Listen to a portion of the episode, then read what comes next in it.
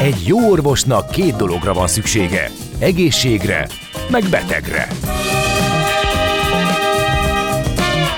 Folytatódik a minden hétköznap reggel jelentkező tünet együttes. Millás reggeli, a gazdasági Muppet Show. Mindennapi orvosság sorvadás ellen. Kérdezze meg orvosát, gyógyszerészét. A Millás reggeli főtámogatója a Schiller Flotta Kft. Schiller Flotta is rendtakár. A mobilitási megoldások szakértője a Schiller Autó tagja. Autók szeretettel. Jó Köszön, reggelt! Köszöntünk mindenkit, jó reggelt kívánunk, igen, kedves hallgatók. Ez a Millás reggel itt a Rádió Café 98.0-án. Szeptember 14-én csütörtökön reggel 8 óra 9 perckor vagyunk itt Kántor Endrével. És Gede Balázsral. És a hallgatókkal, akiket megindított ez a közlekedési mm, dolog a városban. Hát egy, abszolút. Megint jött egy érdekes észrevétel, rajzoljatok egy kört Budapestre, sugár még relatíve jól lehet közlekedni, de a kerület a kerületén, Aha, a kerületén nagyon a nehezen. Igen.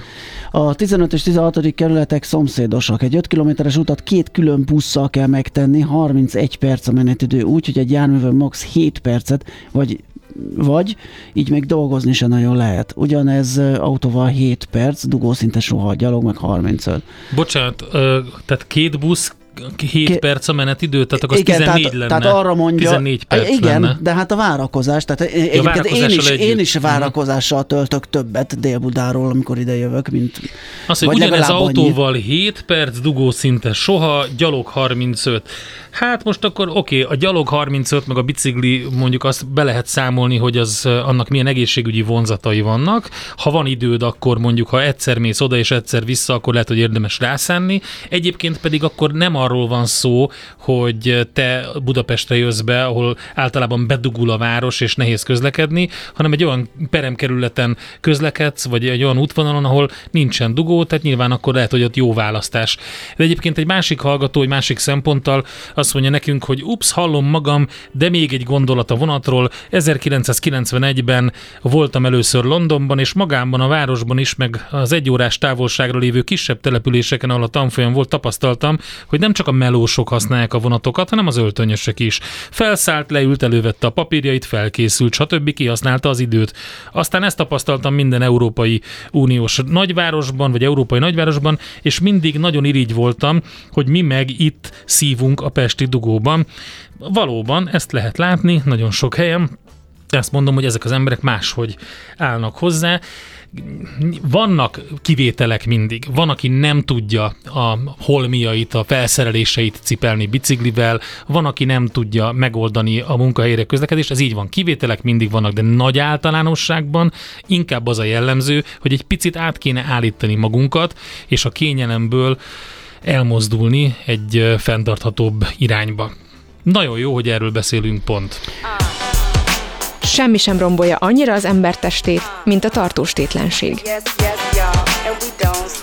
Millás reggeli Hát nem először, nem először veszük elő az élelmiszerpazarlás kérdését, most is ezt fogjuk tenni, és megnézzük, hogy a környezetkárosító hatása mekkora ennek, mit lehet tenni, milyen mértékű az élelmiszerpazarlás, hogy lehet visszaszorítani, e, mennyivel járnánk jobban, hogyha ez kisebb lenne.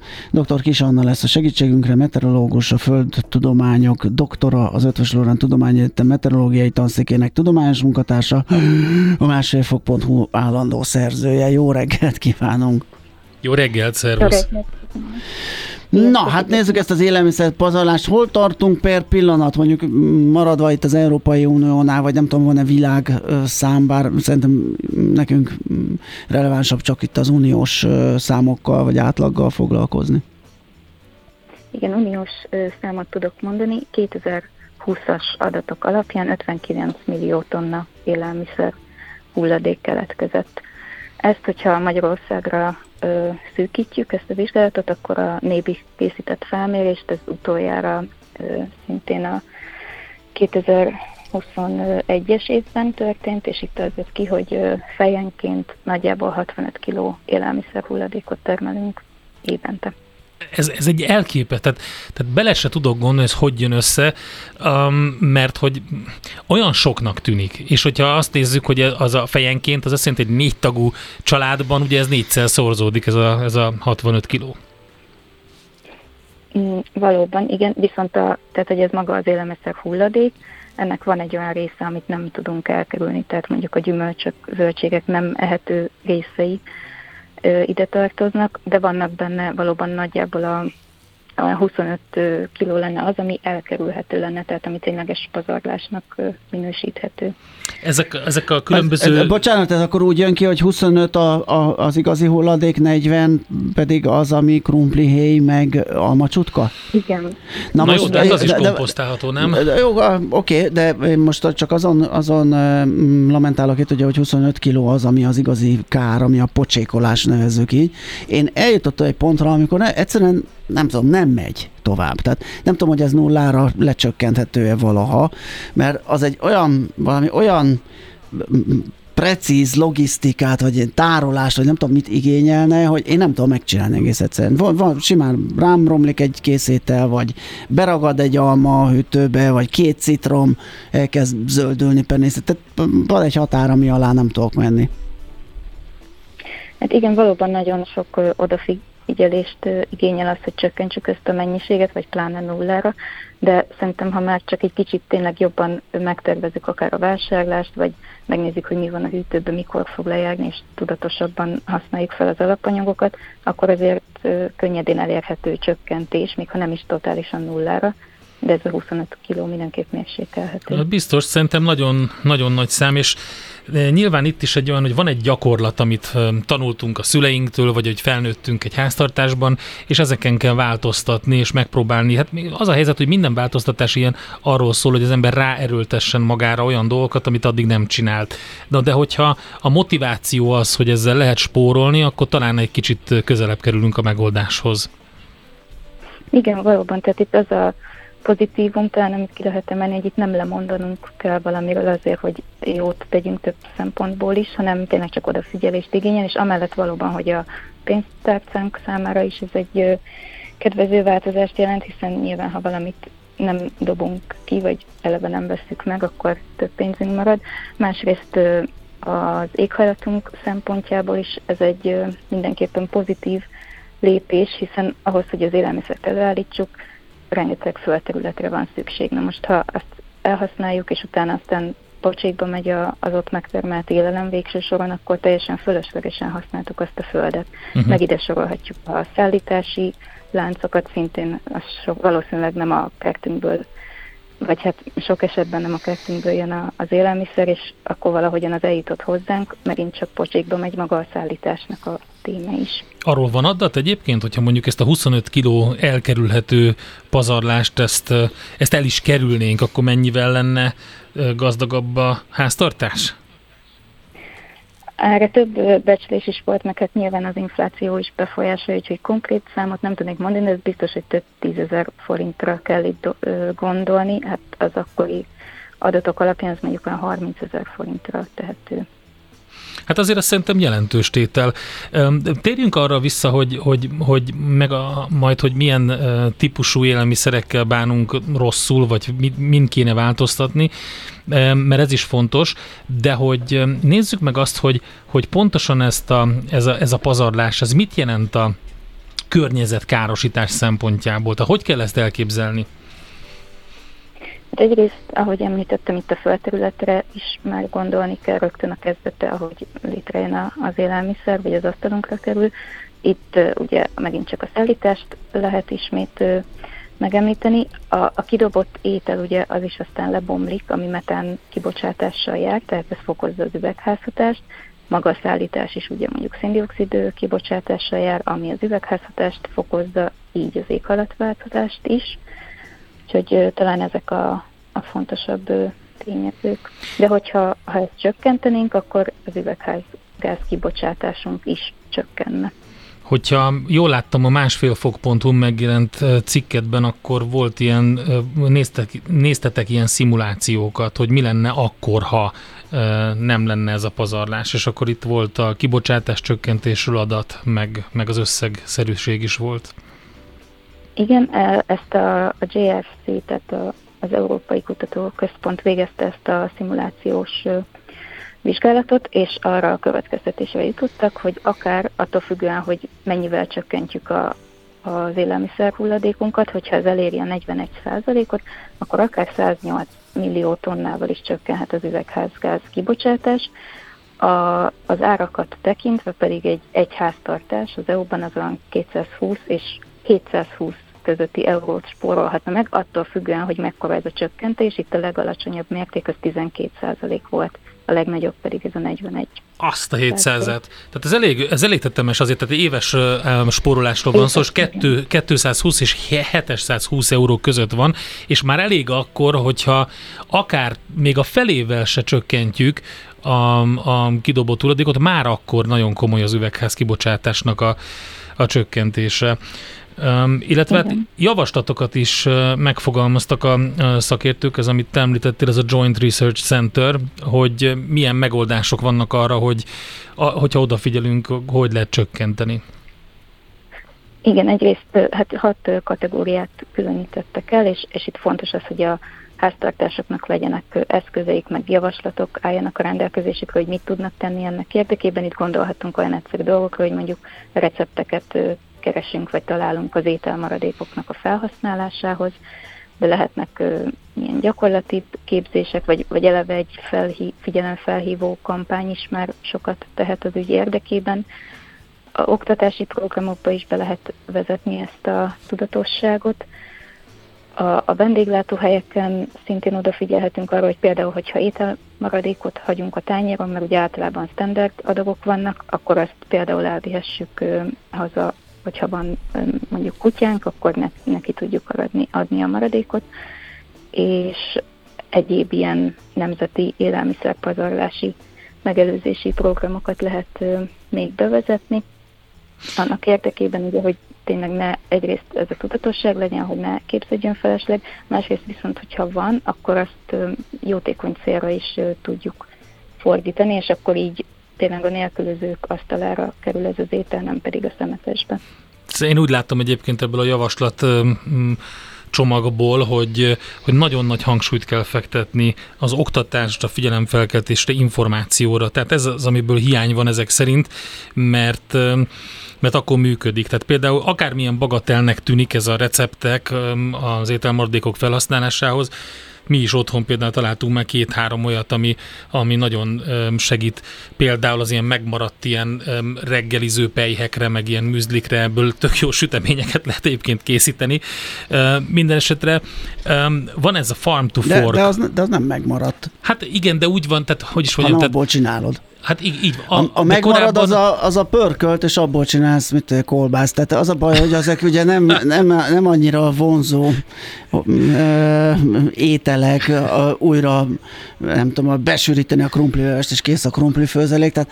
Nekem az, a, az a, a, egyébként a véleményem erről a nagy pazarlásról, hogy a legtöbb esetben ö, konkrétan úgy dobják ki ezeket az ételeket, hogy még a csomagolásban vannak. Tehát úgy jár le a szavatosság, vagy romlik hát, meg. az a leg, És akkor benne van ugye a, a műanyag is, a csomagolás már, is. Sajnos. Igen. Na bocsát, elvettük a szót itt a vendégünktől, szóval hogy van ez az úgynevezett Farm to Fork program a termőföldtől a villáig, vagy fogyasztóig, ami, ami abszolút stratégiai cél az EU-ban. Igen, ez az EU élelmiszer rendszerét szeretné átalakítani úgy, hogy ez fenntarthatóbb legyen és környezetbarátabb mert hogy igen, azért nagy mértékben hozzájárul az üvegházgáz kibocsátáshoz ez a szektor is. Ezért az lenne a cél, hogy, hogy egyrészt csökkentsük a, az élelmiszerpazarlást, másrészt úgy, hogy tápláló is legyen az élelmiszer, meg megfizethető is többek számára, valamint még a, a talajvédelem szempontjából fontos az is, hogy a műtrágya használatát, meg a növényvédőszerek használatát, azt csökkentsük, és több legyen az ilyen ökológiai művelésű terület. Hát az biztos, hogy mi megpróbáljuk felhívni erre a figyelmet nagyon sok szempontból. Vannak különböző applikációk, amik ennek megfelelően működnek. Van az Élelmiszerbank Egyesület és az ő akciói, amik segíthetnek. De akkor mindenki olvassa el a másfélfok.hu-n azt a cikket, amiről dr. Kisannával beszélgettünk, és köszönjük szépen neked, hogy elmondtad ezeket az információkat. Köszönöm én. Köszönöm szépen, szép napot! Másfél fok.hu, tehát dr. Kisanna, meteorológus, a földtudományok doktora, az, aki állandó szerzője ennek az oldalnak, és arról írt cikket, vagy arról lehet olvasni egy nagyon érdekes tanulmányt, hogy mennyit lehet megspórolni például az élelmiszerpazarlás csökkentésével, és még a klíma is jól járna. Tudod, mi az a koktél cseresznye? Hát azt, hogy hol szeret a cápa, akkor figyelj, mert játék következik. A helyes megfejtés beküldő között naponta egy darab páros belépőt sorsolunk ki a szeptemberi Szalon Budapest lakástrend kiállítás, bármely napjára az esemény szervező Trade Fairs Central Europe Kft. jó voltából. Mai kérdésünk a következő, ki volt az a pécsi születésű építész, akinek a Vasili széket köszönhetjük? A. Brajer Marce, B. Dévényi Sándor, vagy C. Lauber Dezső? A helyes megfejtéseket ma délután 4 óráig várjuk a játékukat rádiókafé98.hu e-mail címre.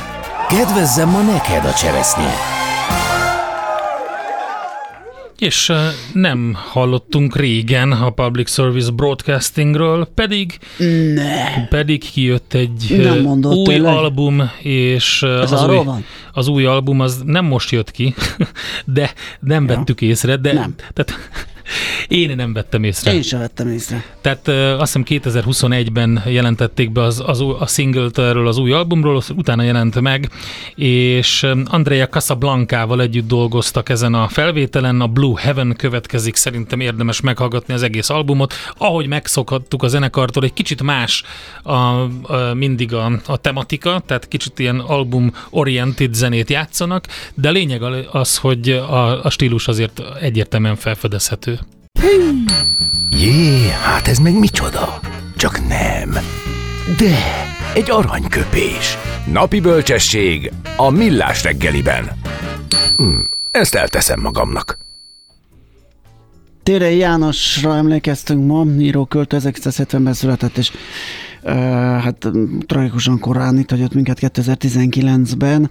Azt mondta egy alkalommal, ha minimum egy ember utál, akkor biztos lehetsz benne, hogy legalább egyszer kiálltál magadért. Igen, szerintem ezt már mondtuk, ezt a Azt mondást tőle. Is, igen, de ez nagyon jó. De abszolút, igen. Hát rengeteg minden jelent meg, ugye nem csak verses kötetek, de drámák, epikai művek, antológiák, filmforgatókönyvek, tehát, és, és idegen nyelvű kötetek is jelentek meg tőlem, úgyhogy ha jól láttam, akkor legalább legalább négy kötet van, amit németre fordítottak le, meg hát több antológia jelent meg, úgyhogy Szerencsére viszonylag sok mindent tudunk Térei eh, Jánostól olvasni, 2019-ben hagyott itt minket. Jöttek még üzenetek, rengeteg minden. Fú, a, igen, a, az élelmiszerpazarlás, meg, a, meg a, hát ez, ez folyamatosan pörög, ez a ö, közösségi közlekedés versus bármi más, autó vagy, vagy valami. Az a helyzet, hogy mind a kettő ügyben, az élelmiszerpazarlásban és a közlekedésben szükség van arra, tehát tényleg unalomig ismételjük ezeket, és halljuk, a, hogy mondják ezeket a paradigmaváltás, meg ezeket a nagy kifejezéseket, csak elvesztették a jelentet. Olyan ez a, mint amikor sokszor mondasz egymás után valamit, és elveszti az értelmét az a szó.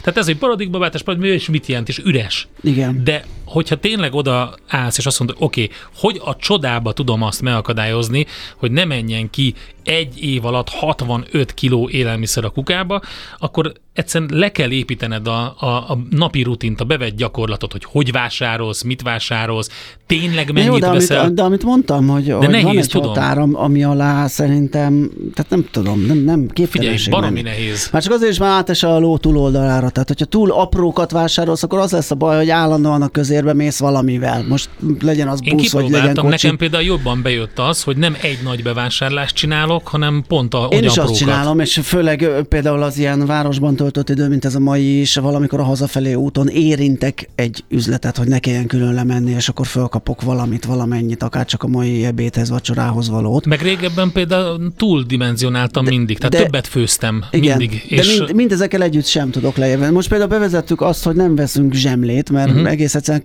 kikalkulálhatatlan hogy, uh-huh. hogy mennyi fogy, és ránk rohad, hanem most mire létben tartom a császársemlét. Most mérges vagyok, fasírozottat kell belőle csinálni, meg kenyérlevest. Igen, meg... de minden nap nem ehetsz fasírozottat, meg kenyérlevest, meg prézli is, csak egy idő, ideig már megtelik a pénzi tartót. Be tehát, a hűtő, mély hűtőbe. Ö, egyébként az, de nem szikkatta, hanem már eleve, Igen, frissebb. eleve, be lehet És ugye akinek van légkeverőse, uh, három perc. Most milyen finom három lesz, perc egy fagyasztott zsemle. És utána már is egy frisset egy kis finom és, vajat, és, és szépen kész. darabolva Nagyon jó. ki lehet venni, és, és De egyébként a prézdit is be lehet rakni, ilyen um, hogy is mondják, ilyen tokba, műanyag tokba vagy dobozba, és akkor nagyon frankó lesz az is, tehát nem rohad meg. Na mindegy, szóval lehet. Igen, szóval vannak ilyen trükkök, de mondom, én elértem az alját, és múlt, múltkor is láttam, hogy a szemet be kell Azt kell csinálni, dolgokat. hogy Tegnap olyan sajtot ettem, amiről hozzánk, a penészt hámoztam, tehát nem tehát dobom hozzánk, Igen elmondod, hogy ezt nem jól csinálom, én átmegyek hozzátok, jó. elmondom, hogy te ezt nem jól csinálod, és akkor így segítünk egymásnak. Hát oktatás, információ Itt átadás. a megoldás, megjött a fotó, fokhagymás, ez puki. Az Nagyon jó. a népnek. Az biztos. Azt én tudok csinálni saját magamtól, és köszönöm szépen, nekem erre nincs szüksége. Abszolút igazad van, írja Az csak szagú lesz, de nem lesz ízesített. Honnan tudod? Hát sejtem. ne menjünk ebbe bele. Jó. Hál' Istennek a gyerekek jó. már ben vannak Igen. a megfelelő oktatási intézményekbe, vagy a nem megfelelőekbe. Azt mondja, hogy mindenki panaszkodik a közlekedés miatt, reggel konvojok mennek a fővárosba, és délután vissza, de a kényelmet senki sem hajlandó feladni. Az infrastruktúra sem tudja követni a tömeges kiköltözést, az agglomerációba, és a 38%-kal megszaporodott gépjárművek okozta zsúfoltságot, mondja. Azt mondja, hogy igen, még jöttek különböző hozzászólások, ezekkel majd foglalkozunk. Most azonban megalapozzuk a futóműrovatot. A futóműrovatot. Ja, jó. A Brass Against-nek jelent meg egy új felvétele, és felhagytak most úgy látszik azzal, hogy külön-külön feldolgozzák a nagy klasszikusokat. Úgy döntöttek, hogy ezt most egyszerre csinálják. Úgyhogy érdemes felismerni benne a két híres dalt. A műszer neked egy fal, a garázs egy szentély. A sebről a váltó jut az eszedbe. Zavar, ha valaki ellel mondja a rükvercet? Akkor neked való a futómű, a millás reggeli autóipari rovata. Hírek, eladások, új modellek, autós élet. Kressz. És itt van, és megjött. Várkonyi Gábor autóipari szakértő van itt nálunk. Szia, jó reggelt! Jó reggelt kívánok! Előző témához annyit szeretnék mondani, hogy egy egyedüli háztartásban baromi nehéz ezt megvalósítani, miről beszéltek. Melyik, De tök mely, jó melyikről? Lenne. Hát, hogy úgy vásárolj be, hogy mindig pontosan tud, hogy mennyit ja. kell, annyit használjál, vagy annyit ne használjál. Tehát hogy érted? Egy, hát egyedül sokkal nehezebb kiszámolni. Jaj, micsoda, dehogy is! Jó, Most nem, erről jó, beszéljünk. Na. Ne viccelj már, hogy neki is hogy lehet kiszámolni? Két gyerek, három gyerek, négy gyerek, hány zsömle, sokkal nehezebb. Egy főre csak egy főre tudod, hogy te mit akarsz. nem éri meg főzni sem. Például. Hát akkor ne főzzél. Nem, mint a tudnék, de... De ez az oka, semmi Igen, más. Magyarázatnak tökéletes. Chinese, akkor nézzük. Olcsó áram Kínából, az EU védekezni akar a tisztességtelen gyakorlatok ellen, mert hogy az elektromos autógyártók kínai állami támogatása gondokat okoz az európai versenyben, és most fel akar lépni az EU a mesterségesen leszorított árak és piacok torzulása ellen halljuk és olvassuk végül is erről pofázunk itt egy pár éve, hogy Igen. ez így azért nem teljesen egyenlő terep, de mindenféle pikírtségemre rá fogok ülni, és nem fogom kihasználni ezt a magas labdát arra, hogy élcelődjek ezen. Sokkal inkább beszéljünk arról, hogy milyen jellegű hatása lehet ennek hosszú távon oda-vissza mhm. egyébként a piacra mert hogy azért a helyzet az továbbra is az, Már hogy annak, a... hogyha keménykedik az EU, igen, vagy annak, ha tovább nyomunk Kína. Uh-huh. Tehát, hogy ez most ez egy, ez egy bluff, amiről uh-huh. beszélünk, ez egy olyan jellegű tematizálása a közéletnek, ami arról szól, hogy az EU különböző vezetői megpróbálják megmutatni, hogy mégiscsak van valami Igen. fajta érdekérvényesítő képességük, vagy ténylegesen fog történni valami ebben a kérdésben. Hát kérdés, nem, bi- nem biztos, hogy a, a, tehát értem, amit mondasz, csak szerintem egy kicsit bonyolultabb a sztori. A német média attól hangos, hogy akkor ez most hogy lesz itt az európai autógyártóknak a részéről ez az egész, mert ugye a von der Leyen ezt bejelentette Strasbourgban, de közben ugye hát, hogy is mondjam, a legnagyobb eladás megoldásokat Kínában produkálják. Hát erről próbáltam volna beszélni, hogyan... mielőtt rögtön rám húztad volna, da. hogy annál bonyolultabb, mint amire Na, én gondolok. Hát akkor erre gondoltál, Igen, tehát hogy pontosan, pontosan ez a probléma, hogy, hogy ez egy nagyon kétélű fegyver. Tehát egy, egyfelől, oké, okay, elkezdünk keménykedni a kínaiakkal, és akkor mi lesz mi autógyárainkkal? A honnan fogunk pénzt keresni ahhoz, hogy a transformáció megtörténjen, mert hogy azért azt viszonylag köztudott, hogy Kínában több pénzt keresnek, mint Európában. Legalábbis a prémium gyártóink mindenképpen. Aha. B. Azért az akkumulátorok 77%-át Kínában gyártják. Még? Hát, és ez valószínűleg azért lényegesen nem is fog változni. Azért gondoljatok bele abba, hogy mi itt ugye egy elég konkrét céldátumot tűztünk ki arra, hogy mi honnantól fogva fogunk elektromos autókkal közlekedni. Hát, hogyha uh-huh. a kínaiakkal összerúgjuk a port, akkor az nem fog tudni megvalósulni. Egész egyszerűen. Tehát, hogy, Na de várja, várja, várja, akkor, akkor mit fogunk csinálni?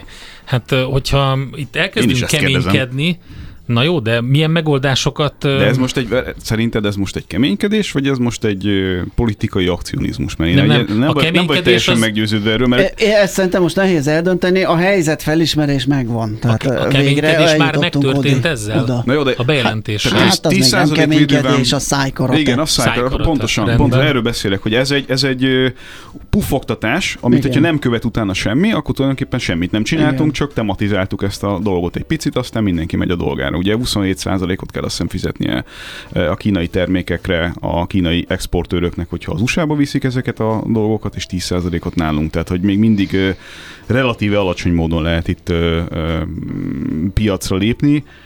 B, meg nyilván nem lesz tömeges filléres villanyautó export Európában, mert ugye nem lehet ezt egyszerűen nem lehet megcsinálni abban az értelemben, hogy azért vannak olyan követelmények, amik megdrágítják az autókat értelemszerűen. Mm. Tehát az a nagyon brutális végfelhasználóan megjelenő árkülönbség az nem feltétlenül lesz így, ahogy ezt így sokan elképzelik, ugyanakkor a termelési oldalon az tényleg lényegesen olcsóbb az, amit szubvencionált árammal, meg szubvencionált mindennel meg lehet oldani Kínában. Na jó, de oké, hogy drágább az autó, de hogyha az állam ott is belép, és azt mondja a kínai autógyártónak, hogy kapsz exporttámogatást az hát, EU felé, akkor... Így van. Biztos, hogy kap. Helyzet. Akkor más a helyzet. Biztos, hogy kap, csak sok... Tehát ugye ez, hogy tehát hogy itt kap... két irányból történik a szubvencionálás, és ez a probléma. Persze. Tehát erre mondta a von der Leyen, hogy el elárasztanák az olcsó kínai elektromos autók a piacokat, nem a 10 dolláros autókra gondolt, hanem arra, hogy mi a különbség egy kínai elektromos autó és mondjuk egy európai gyártó elektromos járműve között. Ugyanabban a kategóriában itt hát különböző szám, számítások vannak, de mondjuk egy ilyen alsó közép kategóriás, egy kompakt jellegű autó esetében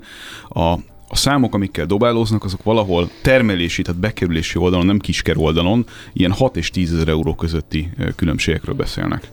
Az, az, hát azért én már az két dimenzióugrás. Hát figyeljetek, 1000-2000 eurókról beszélgetve tényleg arrébb ugrunk egy kategóriát, ez meg a három kötőjel ötszöröse annak, amiről szó van, az, az egyszerűen kigazdálkodhatatlan a jelenlegi okay. költségstruktúrával Európában, de hogy uh, itt ne az legyen a vége, hogy akkor az EU-t megint uh, szapuljuk uh-huh. különböző formákból. Van itt azért egy jó ötlet is, amiről viszont kevesebbet beszéltek, ugyanakkor szerintem a jelentősége lényegesen magasabb. Ez pedig ugye az akkumulátor útlevél amiről azt hiszem, hogy egy fél éve, éve talán már beszéltünk itt adásban, akkor még csak ilyen ötlet szintjén volt ez megformálva, ami arra a problémára adna valamilyen választ, hogy ugye azt aztán többször kifejeztük, hogy az, hogy valamit legyártunk sokkal szennyezőbben a világ másik felén, majd idehozzuk, és azt mondjuk, hogy ennek nincs kipufogója, és ettől most jobb lesz mindenkinek. Ez az, globálisan egy hülyeség, az semmi, úgy értelmezhetetlen, igen. Egyik zsebből a másikba tettük át a dolgot, de hogyha mindenhol egységesen meg van követelve az, hogy, hogy az akkumulátorgyártás CO2 lábnyomát egyébként valahogyan hát szabályozzuk, vagy ösztönözzük a gyártókat arra, hogy foglalkozzanak azzal, hogy ez lehetőleg alacsony legyen, és mindenkire ugyanazok a szabályok vonatkoznak, akkor egyébként globális szinten is el tudunk érni valamit ebben az egészben. És a 2027. február 18-ától életbe lévő, vagy életbe lépő akkumulátor útlevél, ami az EU-ban mm-hmm. szükséges lesz, na erre mondják a kínai sajtóban az, hogy ez egy zöld protekcionizmus az EU részéről, ami szerintem egyébként egy jó ötlet, ezt nagyon-nagyon hangsúlyozom, ez egy kifejezetten jó ötlet, mert hogy ugye ez arról szól, hogy hogy a, tehát bármi, ami akkumulátor és az EU-ba kerül, annak A. legyen egy nagyon konkrét leírása arról, hogy ezt hogyan gyártották, milyen CO2 lábnyommal gyártották, hogy került ide, stb. Kettő, legyen egy nagyon konkrét leírás arról, hogy ezeknek az anyagoknak az újrafelhasználása hogyan tud megtörténni, különös hangsúlyjal a nikkelre, kobaltra és lítiumra. Három, és ez a legizgalmasabb az egészből, hogy a kellő gondosság elvét kell betartani uh-huh. az akkumulátorgyártás kapcsán a beszállítói szintig. Magyarul a mindenféle gyerekmunka, meg szabályozatlan afrikai uh-huh. bányákból származó Isten tudja milyen úton, módon uh-huh. kibányászott nyersanyagok, azok ne jelenthessenek egyébként versenyelőnyt annak, aki piacra lép, azzal szemben, aki viszont lelkiismeretesen végigköveti a teljes Aha. értékteremtési láncot. Ez valóban jó. Tehát ennek így van értelme. Na és az, hogy ezt a kínaiak hogy fogadják, na az is egy nagyon érdekes dolog.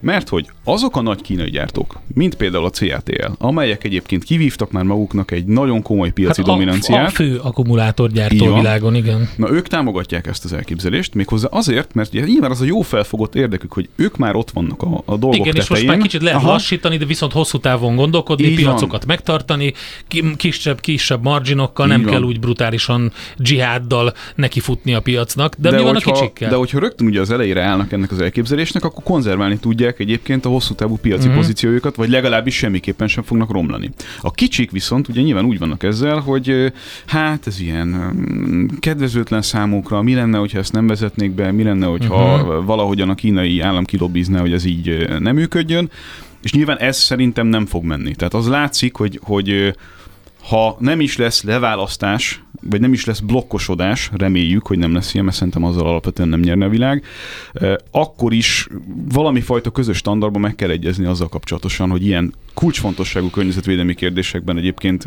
ne az legyen, hogy az egyik ilyen, ilyen átláthatatlan állami szubvenciókkal, meg ilyen teljesen fura elképzelésekkel szét, szét trollkodja gyakorlatilag Igen. a versenyt. De figyelj, egyébként um, az egyik legnagyobb szelete ennek a vitának Kínával nyilvánvalóan ez az autós probléma.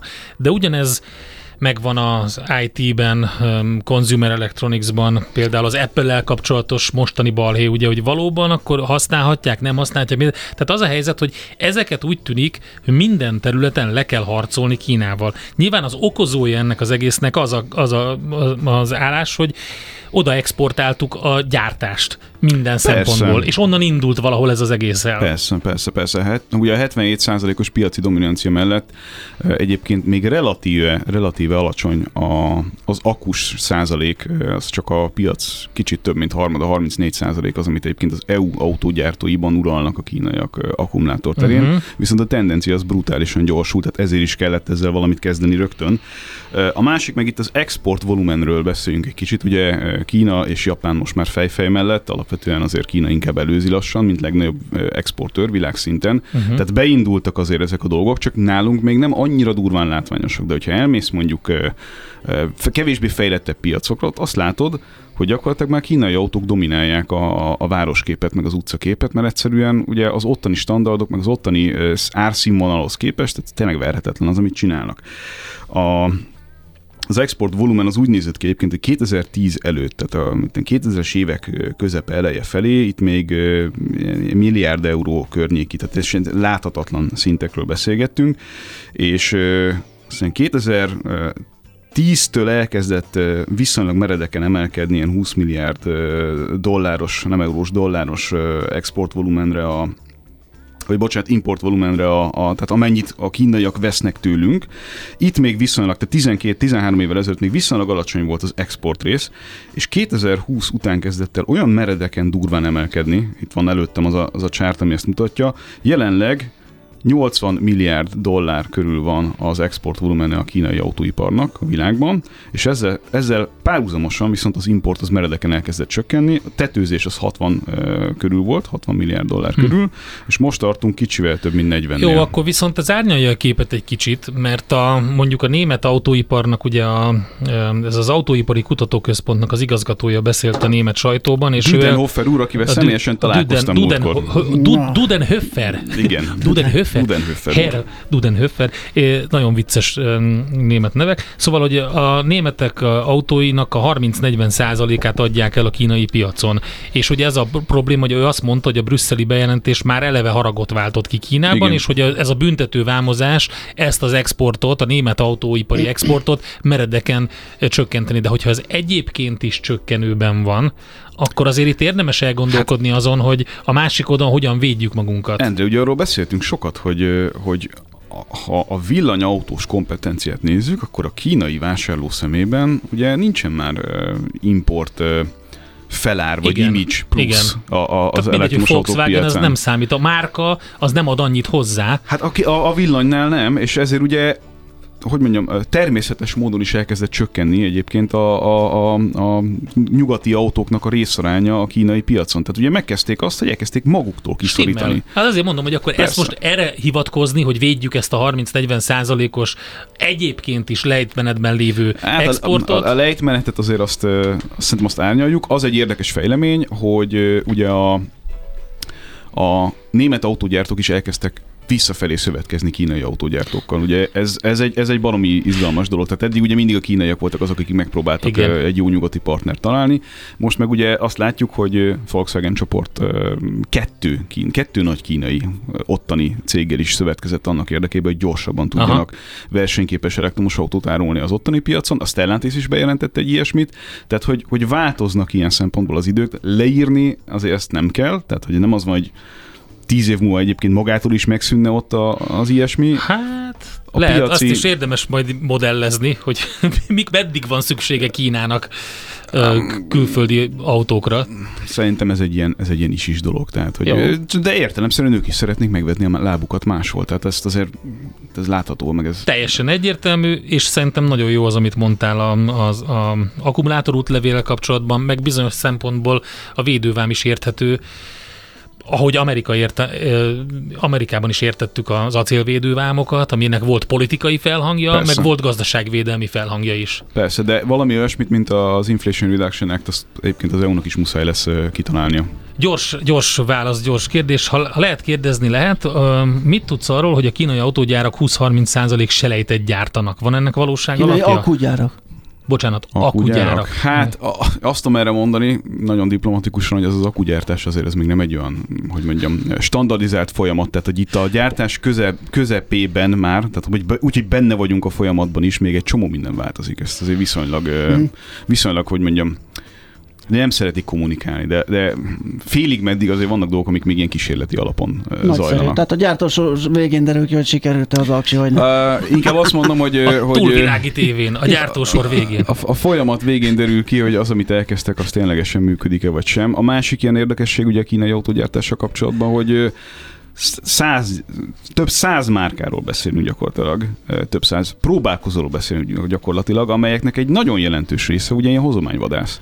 Tehát egy ilyen helyi kanton vagy, vagy kormányzati szubvenció kapcsán elkezdenek autót gyártani, de nem az a céljuk, hogy hosszú távon megmaradjanak, hanem hogy fölmarkolják azt a lóvét, ami ezzel Ilyen jár. van. Nagyon-nagyon durván. Ne viccelj. Nagyon durván, és ezt nem szabad hát. összetéveszteni azokkal az egyébként export képességre trimmelt gyártókkal, azzal a 6-8-10 gyártóval, akivel viszont neki akarnak menni a világpiacnak. Tehát, hogy a, a kínai autóiparban egy nagyon durva csőthullámot fogunk látni a következő években, de az nem azt jelenti, hogy a kínai autóipar ne, alapvetően rossz állapotban van. Így van. Ugyanúgy, mint az, az építkezésnél, meg, a, hát meg az ingatlannál. Hát annak az... idején az internet őrületbe, ugye hát hány cég volt, Figyelj, számolatlanul. Csődbe ment az internet? Könyörgöm. Könyörgöm. Beszálltunk az internetbe. 5000 éves távlatban gondolkodnak Kínában, nem ilyen pár éve. Persze, hogy tönkre megy egy csomó mindenki. Mi baj lehet? Csődök jönnek, csődök mennek, Kína marad. Így. Hát, hát köszönjük. Jó, klassz, köszi szépen, hogy itt jártál nálunk, majd jövő héten kicsit hosszabban is jössz. Így. Ha minden igaz, ugye? Így. Oké. Okay. Ha Ács is úgy akarja. Ah, ja, hát az Ács a mindenható beosztó mester. Köszi szépen még egyszer, Várkonyi Gábor volt itt velünk, meg már itt van Szolerand is. Ja, először a Dudaszó, most leparkolunk, de jövő héten megint indexelünk és kanyarodunk, előzünk és tolatunk a Millás reggeli autós rovatában. Futómű. Élet négy keréken.